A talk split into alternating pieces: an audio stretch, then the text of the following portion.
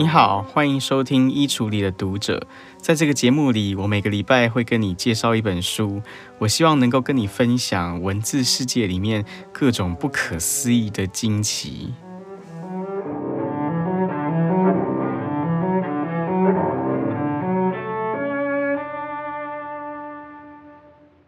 不知道你有没有听说过一个十九世纪的美国铁路工人，叫 Phineas Cage。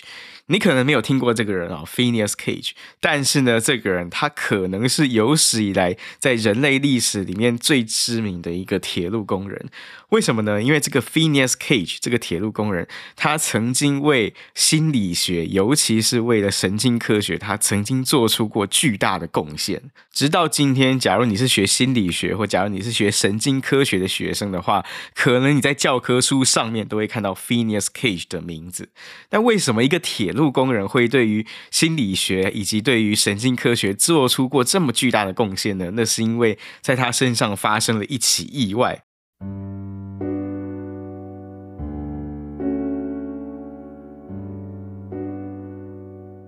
就我们知道，对美国来说，对十九世纪的美国来说，铁路工程是一项影响非常重大的工程。因为我们知道，美国幅员广大，所以它整个中西部开发的历史是跟它的铁路网的铺设有非常密切的关系。但铁路的铺设有一个一定要克服的障碍，就是铁路它基本上要沿着一个相对平缓，然后相对接近直线的路线来铺设。所以你在铁路沿线，假如碰到各种的丘陵起伏，要么你就是要绕开，多走一点路绕开，或者你就是要打穿它。所以很多时候，这种十九世纪铁路工人的工作，其实它是有一定的危险性的，因为你为了要打穿你面前横亘的这一些丘陵、横亘的这些巨石，所以你可能会使用炸药。那使用炸药来爆破这些石头，让你的铁路能够相对平稳地铺设下去。那我刚刚讲的那个美国的铁路工人呢，这个 Phineas Cage，他的日常工作之一其实就是要负责爆破这些石头。可是呢，就在其中一次他准备要爆破这些石头的时候，就发生了意外。那就是在一八四八年的九月十三号这一天，Phineas Cage 他用一根长的铁棍，他准备要把呃一些炸药能够填塞到石头的深处，然后让它爆破，让它炸碎这个石头。可是呢，就在他填塞这些炸药的时候，没想到这些炸药竟然提前爆破了。于是呢，Phineas Cage 他整个人就被炸飞了，而且他用来填塞那个炸药的那根长铁棍也被炸飞了。而且更严重的是，那根长铁棍在被炸飞的过程当中，恰好就插到了他的大脑里面，插到了他的头颅里面。这一根铁棍呢，是从他的左脸颊的下方插入到他的头颅，然后从他的头颅的接近正上方的位置穿出来。那这当然是一起非常严重的公安意外，可是幸运的是，在医生把这个铁棍从他的头上面取下来之后，他竟然奇迹似的生还了，而且他的一些基本的日常生活功能都没有受到影响，所以他大部分的时候都还是可以像一般人一样正常生活。可是很快的，他的朋友还有他的家人马上就发现这个 Phineas Gage。他好像不再是从前那个 Phineas Gage 了，他的整个人的性格、整个人的个性有非常巨大的改变。就原本呢，这个 Phineas Gage 他是一个和蔼可亲，然后做事很认真、很负责，大家都很喜欢他的一个铁路工人。可是，在他发生意外之后，他整个人性格都变了，他变得喜怒无常，他变得很容易暴怒，他变得做事情虎头蛇尾。而且他开始对人家很不客气，对人家很粗鲁。所以根据当时的 Phineas Cage 他的朋友留下的回忆，就写到说，虽然 Phineas Cage 这个人他的身体是活下来了，但是他们一帮朋友都觉得 Phineas Cage 真正那个 Phineas Cage 其实是已经死了，活下来这个人其实早就已经是另外一个人了。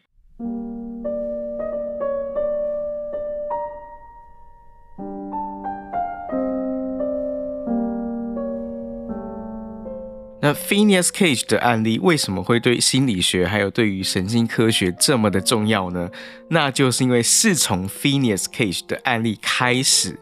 这些科学家、这些医学家才开始慢慢在思考，大脑当中特定的区域跟大脑的某些功能之间可能是有一些连结的，因为他们开始去思考说，Phineas Cage 他的性格之所以有这么巨大的转变，是不是有可能是因为在意外当中，他的大脑的特定的区域受到了损伤，导致 Phineas Cage 他失去了某些相对应的大脑的功能。我们今天假如回头去看神经科学，或者说我们回头去看脑科学的整个发展的历史的话，你就会发现，其实神经科学的发展的历史，整个知识推进的过程，它就是由一连串的伤害以及一连串的意外所组织起来、所堆积起来的知识累积的过程。为什么这么说呢？那就是从十九世纪以来，这些研究大脑的科学家。他们一直很想要做一件事情，那就是他们很想要确定每一个大脑的部位到底是联系到哪一种大脑的功能。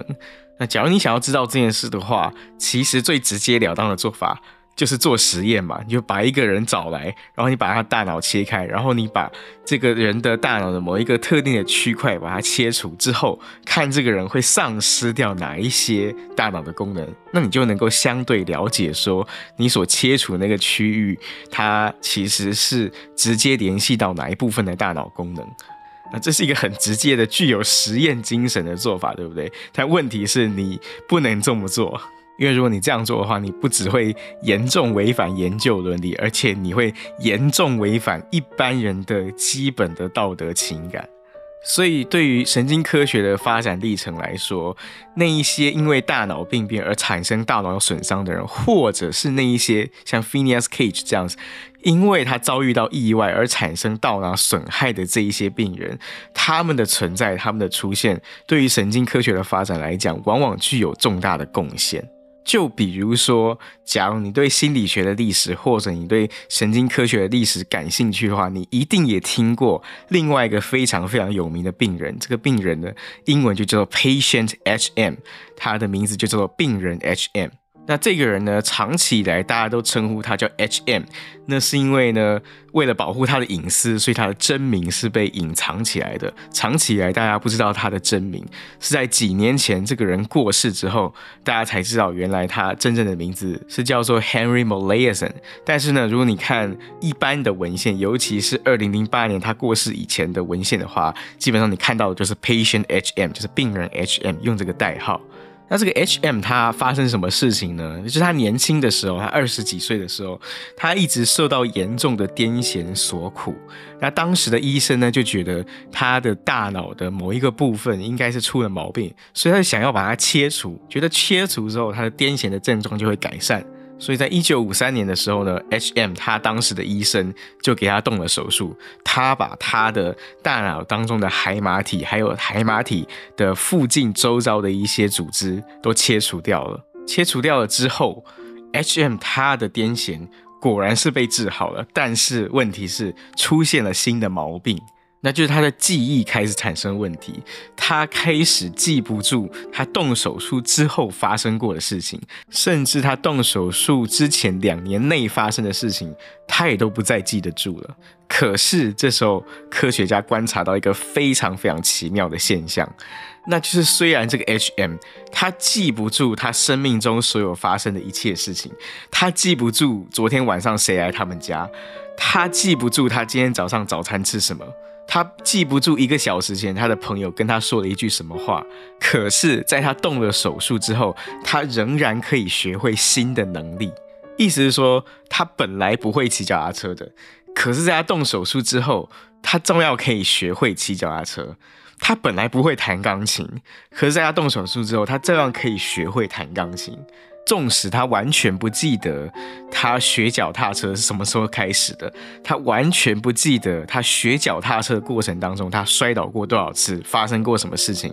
他可能也完全不记得谁教他弹钢琴，他完全不记得他过去弹过什么曲子。可是，当你给他一个脚踏车，他就可以骑；当你给他一架钢琴，他就可以弹。而这些能力是在他动了手术之后才学会的，也就是说。这带给我们一个重要的启示，那就是透过 HM 这个病例，它让我们了解到关于事件的记忆跟关于程序的记忆，它是明确的两种不同的大脑功能。关于事件的记忆，那就是关于什么人在什么时间点发生了什么事；而关于程序的记忆，它可能是一套身体记忆，它是关于你踏上脚踏车之后，你左脚要怎么动，你右脚要怎么动，你要怎么样保持平衡。它是关于你执行某样事情，它是关于你操作某样东西的记忆，而这个记忆，它跟关于事件的记忆相比之下，从神经科学的角度来讲，从大脑科学的角度来讲。它是两种相当不同的记忆，它是两种相当不同的功能，并且它可能是由相当不同的大脑的区块所指使、所负责的，所以才有可能产生 HM 这样的现象，所以才有可能像 HM 这样，即使他失去了一切的事件的记忆，但是他关于程序的记忆却完好无损，他仍然可以学会新的事物。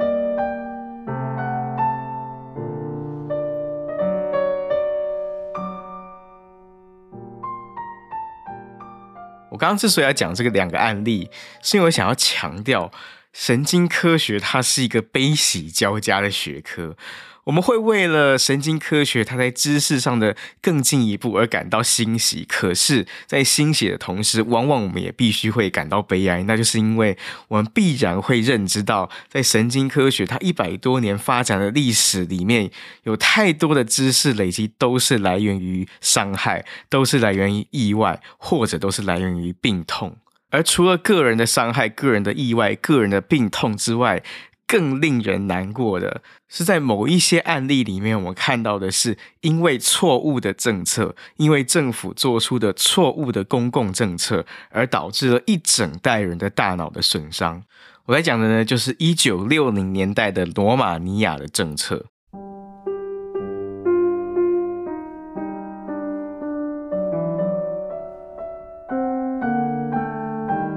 在一九六零年代，罗马尼亚的总统叫做尼古拉西奥塞古，他当时颁布了一个极其严格的禁止堕胎，而且禁止避孕的政策。他背后的考虑就是他认为罗马尼亚的人口数不够多，不足以撑起一个更巨大的经济规模，所以他想要增加罗马尼亚的人口数，所以他就禁止堕胎，然后禁止避孕。果然，这个政策有极其直接的效果。在新的法律颁布之后，罗马尼亚的新生儿的数目有极其明显、极其巨量的增加。可是他没有考虑到的是，有很多家庭是养不起这些新生儿的，所以有数十万的罗马尼亚的新生儿，这些孩童，他被送到了孤儿院生活。而对于孤儿院来说，这其实也是一段很难熬的时期，因为你想象有突然这么多的新生儿，有突然有这么多的孩童被送到孤儿院的机构，需要他们照顾，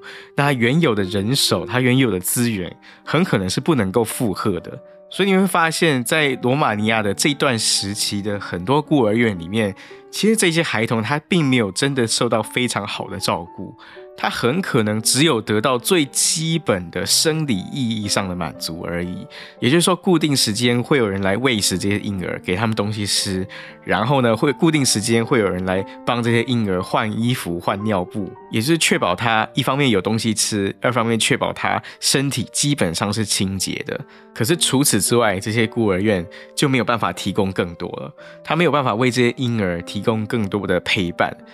没有人会为这些婴儿唱歌，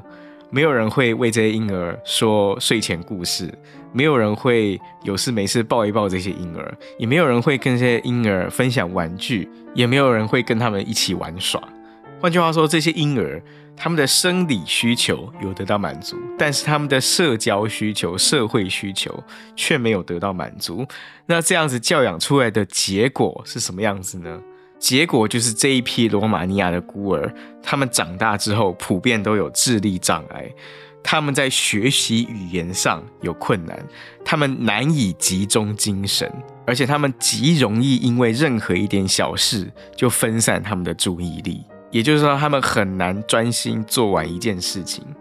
那这当然是一件令人难过的事，可是对神经科学家来说，他们想要搞清楚的最重要、最根本的问题。就是为什么对于婴儿、对于孩童的社交需求上面的忽视，会导致这样的结果，会导致他们的学习语言产生障碍。为什么社交需求的忽略会导致这些婴儿他们长大之后没有办法专心，他们如此容易分心？为什么会这样子？假如要了解个中的缘由的话，那我就必须要跟你介绍。在神经科学里面很重要的一组概念，这一组概念呢就叫做 tuning and pruning。tuning and pruning 它是人类的大脑从出生开始到死亡这一整段生命的过程当中，我们的大脑每天都在发生的过程。tuning and pruning 它是两个同时发生的程序。tuning 呢，一般中文翻译叫做调教，它的意思就是说，在所有大脑的神经元里面。某一些神经元跟另外一些神经元之间，因为他们比较常沟通，他们之间比较经常联系，所以他们之间的连接就会变得更加的强化。这个强化的过程就叫做 tuning，就叫做调教。而 pruning 呢，一般它中文翻译叫做休憩，它跟调教就是刚好相反的过程。就说一些神经元跟另外一些神经元之间，如果他们长期没有沟通，他们长期没有互动的话，他们彼此之间的连接就会弱化。这个弱化的过程就叫做休憩，用英文讲就叫做 pruning。那感觉就很像是。当你在修剪庭园里面的植物的时候，你把这个植物你觉得比较丑、不应该被看到、不应该留下来的一些比较丑陋的枝芽，你拿修剪的剪刀把它剪掉。但是 pruning 这个字原本的意思哦，就当你面对一丛植物的时候，你把不要的枝条剪掉，就叫 pruning。那对于神经元来说也是一样，因为我们知道每一个神经元其实它都有很多很多的突触。那这些突触呢，其实都是跟另外一些神经元沟通、跟另外一些神经元联系的触手。可是呢，如果某一个神经元跟另外一个神经元之间不常沟通、不常联系的时候，很多时候那个连接就会断掉。那这个过程就叫做 pruning，叫做休憩听上去你可能会觉得这是一件不好的事情，因为断掉联系或者说弱化联系，听上去感觉不是那么好。但是其实 tuning and pruning 就是调教跟休憩，对于大脑的成长来说都是非常必要的过程。比如说举个例子，我们知道婴儿他在学习语言上往往是比成人具有某一些巨大的优势的。因为任何一个婴儿，他都有能力学会世界上任何一种人类的语言。只要你把它放在那个语言的环境里面，他自然就会学会那个语言。那就是因为新生儿他在新生的阶段，他对人类语言的各种不同的声音都是非常敏感的。新生儿他比成人他更容易能够辨别不同语言里面各种母音的变化。比如说，英文不是我的母语，所以我在学英文的过程里面，a 跟 a 这两个母音，其实我是花了一点时间才学会辨别它们的差别。就比如说 bad 这个字，b a d 坏的 bad 这个字，它有一个很像的字叫做 bed，就是床，b e d bed。bad 跟 bad 其实它们母音是不一样的，但是我却花了一点时间才学会辨别 bad 跟 bad。之间的差别，可是对于一个出生的婴儿来说，你要他辨别这些不同的母音，其实是相对容易很多的，因为婴儿天生就有这种具有对人类语言声音的敏感度。可是，一个婴儿他在出生了几个礼拜之后，如果他的生活周遭只有讲中文的人，而没有任何讲其他语言的人的话，很快的，他对于其他语言的声音的敏感度就会消失了。但是相对的，他对于他的母语这个语言的敏感度会提高。当有人在讲他的母语的时候，相对于讲外语的人，对数个月大的婴儿来说，明显讲母语的人比较容易得到他的注意力，比较容易得到他的喜欢。那这中间发生了什么事情呢？这中间其实就是 tuning and pruning 在发生作用，这中间就是调教与休憩的过程在发生作用。因为当你生活周遭没有母语之外的语言的时候，所有非母语的语言对你来说都会渐渐变成杂音，你会渐渐失去对于非母语的语言当中各种不同声调、各种不同声音当中的敏感性。那就是因为当你太久没有听到非母语的语言，当你太久没有去注意非母语的语言的时候，你大脑当中那一些用来处理非母语的语言的声音的那一些连接，可能就会弱化。但是相对的，你大脑当中用来处理属于你的母语的声音的那一些大脑当中的连接，就会得到强化。这造成的结果就是，你的母语当中的所有声音，对你来说，你会对他们越来越熟悉，越来越熟练。但是对于所有那些非母语的语言来说，他们全部都渐渐变成杂音，他们渐渐变成一团没有办法辨别的，对你来说听起来好像都一样的杂音。而这就是 tuning and pruning 的作用。说白了，其实就有一点像是用进废退的概念。当你不断操作、不断练习某一样事情的时候，你大脑当中相对应的神经的连接就会得到强化。而当你很久没有做某一件事情，当你很久没有说某一种语言的时候，你大脑当中相对应的连接也就会弱化。这就是 tuning and pruning。那 tuning and pruning 有什么好处呢？它的好处就在于，我们每个人的大脑的资源是有限的，我们每个人大脑所要耗用的能量是有限的。Tuning and Pruning 它能够让我们更快速而且更有效地学会在我们的身处的环境里面我们所需要的技能。你可以想象，在远古的时代里面，每一个人他一辈子都只要学会一种语言，那就是他的母语。他必须要很快速的能够掌握母语当中所有使用的声音，同时他必须要很快速的排除所有母语当中不需要使用到的声音。你可以想象一个人，他如果在学习母语的过程当中，他总是保持着对所有语言声音的敏感度的话，其实对他学习母语来说反而是不利的，因为他不能够很有效的去分辨母语跟非母语的声音之间的差别。可是相对的，当 tuning and pruning 发生之后，你的大脑自然而然会把所有非母语的语言都当作杂音，这时候其实是有助于你专心学习自己的语言。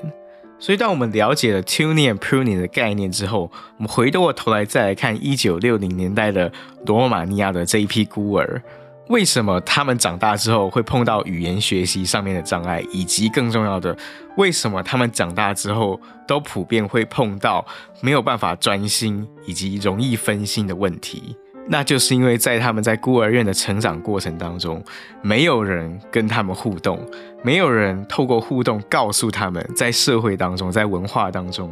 哪一些东西是重要的，哪一些东西是我们优先要看到的，哪一些东西是我们优先要听见的。对于这一批罗马尼亚的孤儿来说，因为他们在成长的早期缺乏互动，因此他们缺乏适当的 pruning 的过程。对他们来说，非母语的语言的声音可能并没有完全消退为杂音，这可能反而使得他们在学习母语的时候发生了一些障碍。扩而言之，当他们在学习所有其他事物的时候，由于他们早期缺乏互动，没有人告诉他们在做某一件事情的时候应该优先注意什么，应该不用去注意什么。所以对他们来说，当他们在学习每一样新事物的时候，他们很容易会觉得每一样细节都是同等的重要。他们很容易因为一些在我们看来不重要的细节而分心。所以相对的也就比较难去专心的做好一件事情，相对的比较难去专心的学好一件事情，而且更重要、更严重的是。这些孩童的大脑，他也缺乏了适当的 tuning 的过程，因为没有人跟他互动，没有人跟他讲话，所以他大脑里面关于语言的那些连接，其实也就被弱化了。他没有办法建立更强的 tuning，他大脑当中关于人际互动、关于情感建立的这些连接，也通通都被弱化掉了。他没有办法建立起正常的孩童跟他们照顾者之间一个稳定的、强烈的连接，所以后来就发现这些罗马尼亚的这一批孤儿，他们的大脑的某些关键区域，其实是比正常的孩童都还要小得多的。我今天要介绍的这本书呢，就是一本关于大脑如何运作，还有关于大脑如何成长的一本书。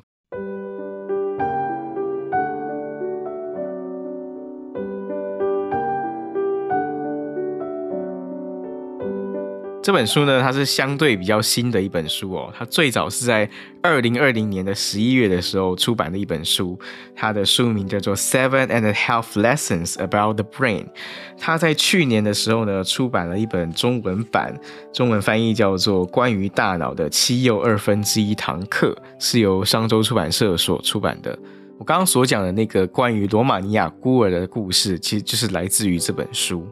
那它的作者呢，叫做 Lisa Feldman Barrett，她呢是美国一个非常著名的心理学家，也是一个神经科学家。那我觉得这本书最好玩、最有趣的地方，就是书里面作者他不断在告诉我们，我们的大脑，每一个人的大脑都不是独立发展、独立成长的，每一个人的大脑都是跟他所身处的环境有非常深刻、非常紧密的连接。甚至我们的作者，他在这七又二分之一堂的最开头的二分之一堂课里面，他告诉我们一个非常违反直觉，也非常违反常识的道理，那就是他认为他主张大脑最主要的功能并不是用来思考的。那大脑最主要的功能是用来干什么的呢？对他来说，他指出。大脑最主要的功能是让我们能够适应环境，并且在我们所身处的环境里面帮助我们生存下去。而在这个适应环境的过程里面，我们的大脑所面对的最根本的问题之一，其实就是我刚刚已经提到的一个很根本的问题。那就是大脑，它是一个非常消耗资源、非常消耗能量的一个人类器官。可是，毕竟人体所能够提供给大脑的资源、所能够提供给大脑的能量都是有限的。所以，怎么样在有限的资源跟有限的能量当中发挥最大的效益，这是一个非常非常重要的课题。在这个前提底下，我们才能够了解。为什么对每一个人的大脑来说，tuning and pruning，也就是校正和休憩，是一个如此重要的一组过程？因为在 tuning and pruning 的过程里面，平常经常沟通的神经元之间彼此的连接会被加强，让他们的之间的沟通会更加的有效率。同时，那些平常不沟通的神经元之间的连接会被削弱，从而使得他们不至于消耗过多的能量。所以这边作者呢，他就讲了一个。很有趣的比喻，他的比喻叫做身体预算。所以他说，我们每个人每天花钱，其实我们都要有一个自己的财务规划，要有一个预算，因为我们每一个人的财富都是有限的。我们在什么事情上要花钱，相对应的，我们也必须要规划在某一些项目上，我们必须要省钱，不能够过度的支出。而身体预算其实也是同样的概念。我们每一个人的身体，他所拥有的资源、所拥有的能量都是有限的，所以我们的大脑也必须要使用最有效率的方式来去处理它所面对的问题。那在这一个身体预算的概念底下，我们今天的作者就告诉我们另外一项很惊人的事情。那就是除了 tuning and pruning 之外，大脑为了要符合身体预算，大脑为了要最有效率的运用身体的资源，运用身体的能量，它发展出来另外一个很惊人的功能。这个惊人的功能叫做 prediction，用中文来讲的话，就叫做预测。那就是我们在真正感知到物理世界的变化以前。我们大脑当中的某一些回路其实已经预先启动了，也就是说，换句话说，非常惊人的，我们有可能在物理世界的变化发生以前，就预先感知到它的变化。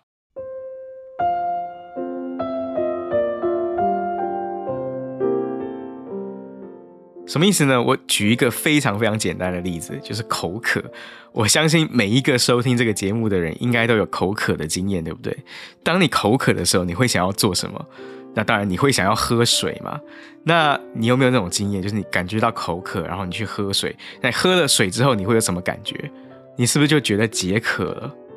当你喝完水之后，你马上就觉得不渴了，对不对？但是我们今天的作者就告诉我们，这种解渴的感觉很有可能，它只是大脑预先提供给我们的一个幻觉而已。因为假如我们从生理学的角度来讲，当你喝了水之后，水进入到你的食道，然后再进入到你的胃部，至少要经过二十分钟的时间，你刚刚喝进去的水分才会真的进入到你的血液里面，才会真的解渴。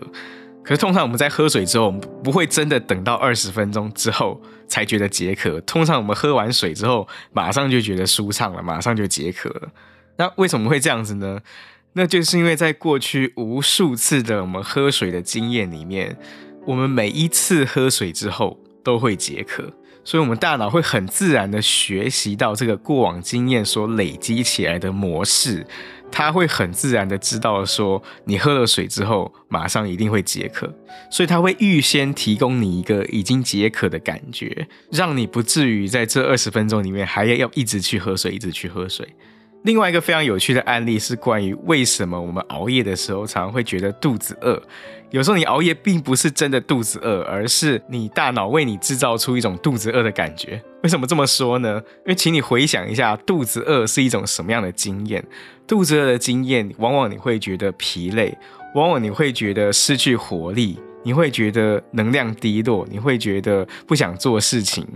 那这个时候呢，你就要来一点食物，对不对？当你吃了东西之后呢，你就会觉得啊，好像体力恢复了，好像能量恢复了，好像整个人活力都来了。而当你熬夜的时候，其实很容易有类似的感觉，因为熬夜的时候，你其实也很容易疲惫，因为睡眠不足，然后你很容易觉得缺乏活力，觉得缺乏能量，然后觉得不想做事情。那这一整个经验，其实跟你肚子饿的经验都很像。所以你的大脑很容易把这两种相似的经验联系起来。当你熬夜，当你睡眠不足的时候，你感觉到疲惫，感觉到能量不足，这个时候大脑很容易会让你觉得啊，我是肚子饿了，我想要吃点东西。但其实事实上，你可能只是需要睡觉而已。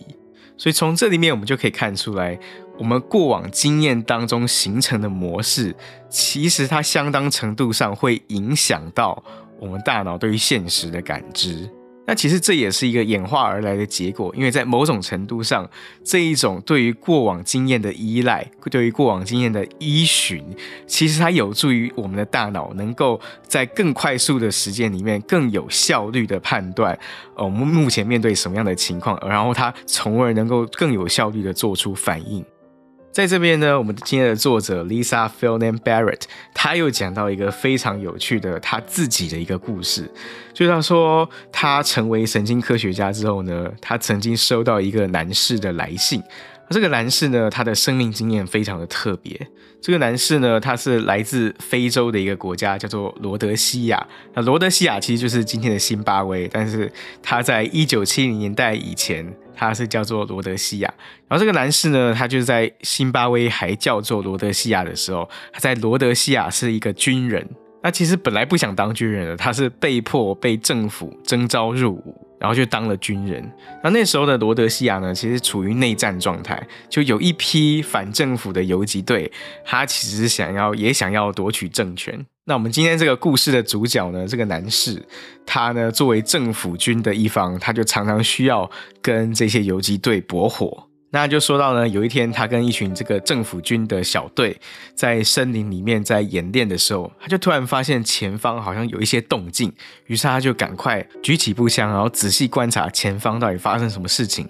然后呢，他就看到有一排游击队员在朝着他们的方向前进。而且呢，他也看到这批游击队员的领头的那一个人，他手上拿着一个 AK 四十七步枪。于是呢，他就本能的举起他自己的步枪，然后开始瞄准。他准备要先把那个领头的那个拿着 AK-47 的那个人先击毙再说。可是就在这个生死交关的当下，他突然发现有人拍了一拍他的肩膀。原来是他旁边的一个同袍，那个同袍就告诉他说：“赶快把枪放下吧，因为在你面前的并不是游击队员，在你面前的那个领头那个人，他只是一个十岁的孩童。他在干什么呢？他带了一群牛，要牛出来要吃草。而那个十岁的男孩，他手上拿的那根东西，也不是什么 AK-47，他只是拿着一根赶牛用的棍棒而已。”后来呢，这件事情对这个男士造成非常大的困惑，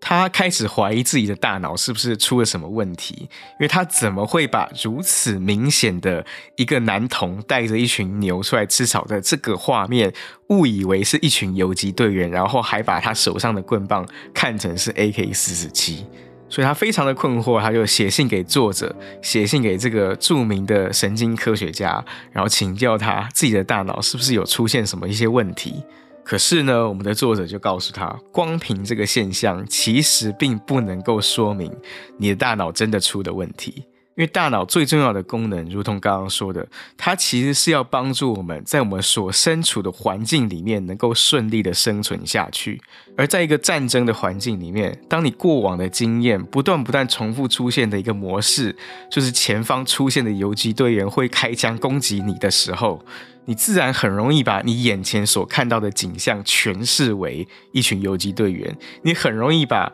一个牧童手上所拿的一根棍棒就诠释为一支 AK-47。这个世界其实有着无限的可能，这个世界其实当然是有着无止境的不同的现象，但是我们总是会依据我们过往的经验，总是会依据我们过往所体验过的那些模式来诠释出现在我们眼前的景象，以及来诠释出现在我们耳朵的声音，也来诠释出现在我们鼻孔里面的气味。这是一个极其自然的过程，只不过。就如同这个罗德西亚的这一位男士的故事里面所显示出来的，有时候这个大脑自然所给予我们的这种诠释的习惯，它是会犯错的。当我们了解到大脑的运作机制之后，我们也才能够真正理解为什么我们会犯错，以及将来我们如何避免犯错。讲到这边，我们今天的作者 Lisa Feldman Barrett。其实他就提到，人类社会当中很多的歧视、很多的偏见，其实也是来源于我们大脑运作的习惯。就比如说，黑人比较容易犯罪，或者黑人比较具有侵略性。当这个陈述它在新闻里面被重复一百次、一千次，当这个陈述它在街谈巷议里面被重复了一百次、一千次之后。对大脑来说，它可能已经形成一个固定的模式，所以当你看到一个黑人的时候，很容易你会把他行为诠释为是犯罪的，或者你会把他行为诠释为是有侵略性的，而且你还会觉得这是你最真实的感受，因为你的大脑就是这样子运作的。所以这边作者他讲了一句很有意思的话，他说：“当大脑的预测正确的时候。”大脑会为你创造出一个现实，而当大脑预测错误的时候，它还是会为你创造出来一个现实。这是我们的大脑麻烦的地方，但是这并不是不可改变的。在书里面，作者他就提醒我们，有一些意味深长的心理学实验，其实他就告诉我们，如果我们主动练习的话，如果我们主动训练自己的大脑的话。其实我们的大脑有可能会为我们创造出来一些不一样的现实，而这个不一样的现实就有可能改变我们自己，甚至改变整个社会。比如说，它里面讲到一个例子，这个例子呢是一个有关考前焦虑的心理学研究。我想大家可能都有考试的经验，对不对？那我相信很多人在考试之前，可能前一天或前一个晚上，都会有那种紧张焦虑的感觉。那对有些人来说呢，这种紧张焦虑的感觉太过严重，以至于影响到他们考试的表现，甚至他们的考试上会读不懂题目，或者他们本来会做的题目，到考试的时候就完全不会做了，因为他们实在太紧张了。那于是呢，就有一帮心理学家想要帮助这些过度紧张的学生来改善他们的紧张的问题。那怎么做呢？这些心理学家就想要让这些学生的大脑能够重新诠释紧张的感觉。比如说，当你紧张的时候，你会有什么感觉？通常紧张的时候，你可能会觉得心跳加速，对不对？或者你可能觉得容易双手颤抖，觉得身体发冷，或者你会觉得手心冒汗。那对于这些受过度紧张所苦的这些同学来说呢，以上所说的这些感觉，包括心跳加速，包括手心冒汗，这一连串的感觉，就意味着他们即将要失败了，意味着他们马上要考不及格了。可是呢，这群心理学家就尝试要把这种紧张的感觉、紧张的经验，跟另外一种经验联系起来。这另外一种经验就是充满决心的经验，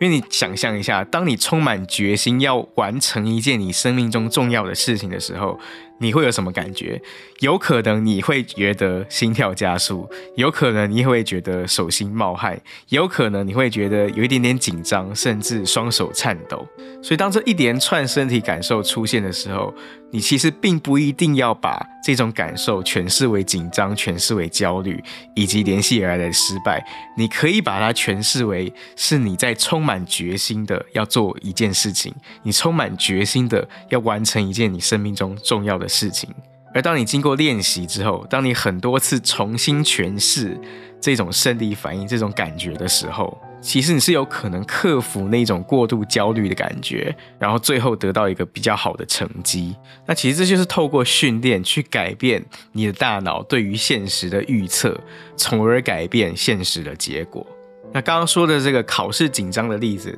它改变的是个人的命运，但同样的逻辑、同样的方法，它其实也可以被用来改变两个民族的命运。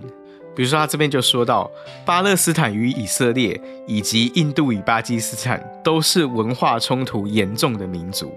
有一个名为“和平种子”的组织，将这些民族的年轻人聚集起来，想要改变他们大脑的预测。这些青少年参与足球、独木舟以及领导力训练等等的活动，让他们可以在受到支持的环境中谈论彼此间的文化，借由创造新的经验。这些青少年正在改变他们对于未来的预测，因此我们可以合理的期望，或许最终我们能够建造出一个更为和平的世界。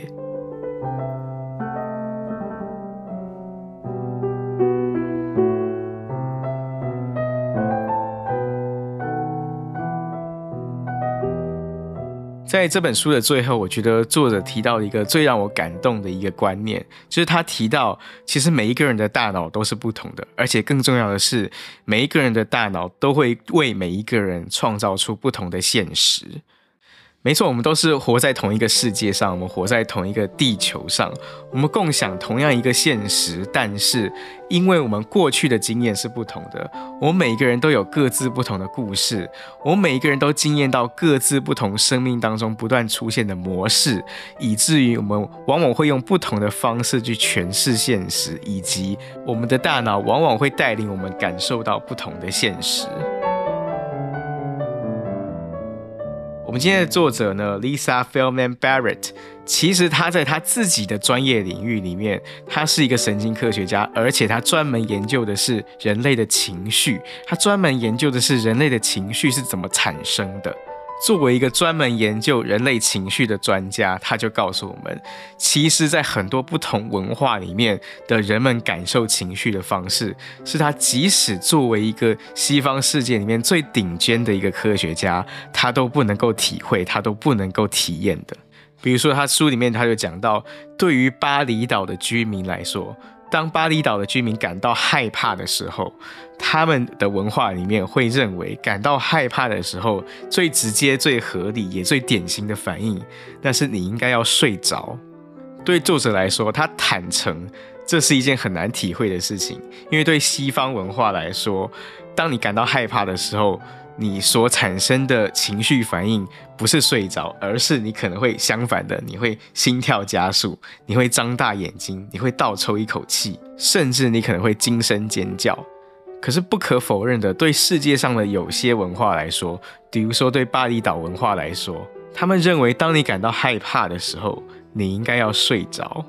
又比如说他提到，对他作为一个西方人来说。他很习惯，甚至很自动的会从人家的表情、从人家的语言当中来推测对方当下心里的感受。但是他就发现，在某一些文化里面，推测别人的情绪、推测别人的感受是一种不必要的事情。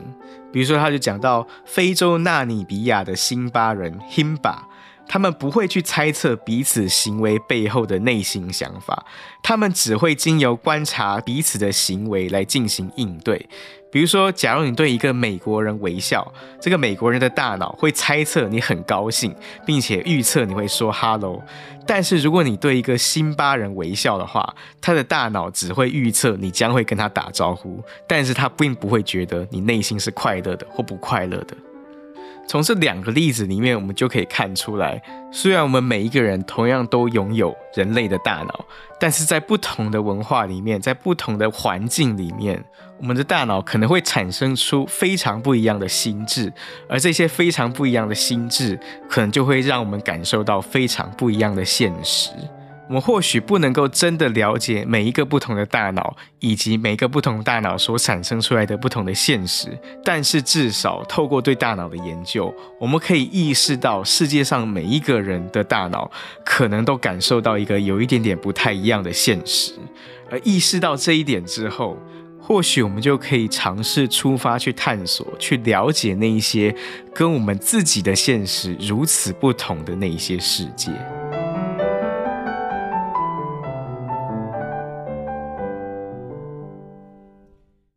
我们这个节目的惯例是，每到最后尾声的时候，我会跟你分享一首我联想到的音乐。今天呢，我想要跟你分享的音乐是英国的作曲家艾尔加，他为他的未婚妻所写的一首曲子，叫做《爱的礼赞》，是非常非常有名的曲子。我相信，可能很多人都听过吧。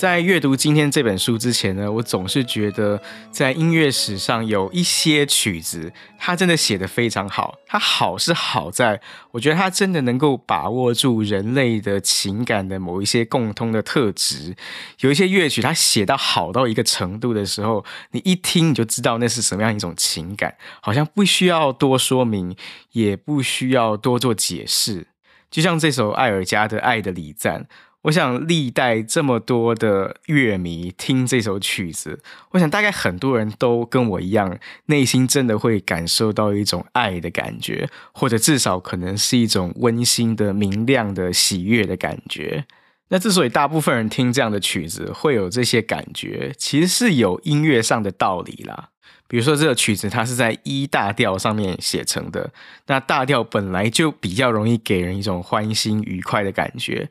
而且呢，这个曲子它用的和弦也是比较简单，然后比较稳定，比较和谐。然后呢，这个曲子的旋律也是比较柔顺，不会有太多太高或太低很奇怪的地方。然后呢，它的节奏也是相对比较平稳，没有太多呃太大的变化。所以很容易你会有一种稳定安稳的感觉，然后从这个稳定安稳的感觉之上，又可能会再产生出一些愉快的、明亮的，甚至是一些关于爱的感受。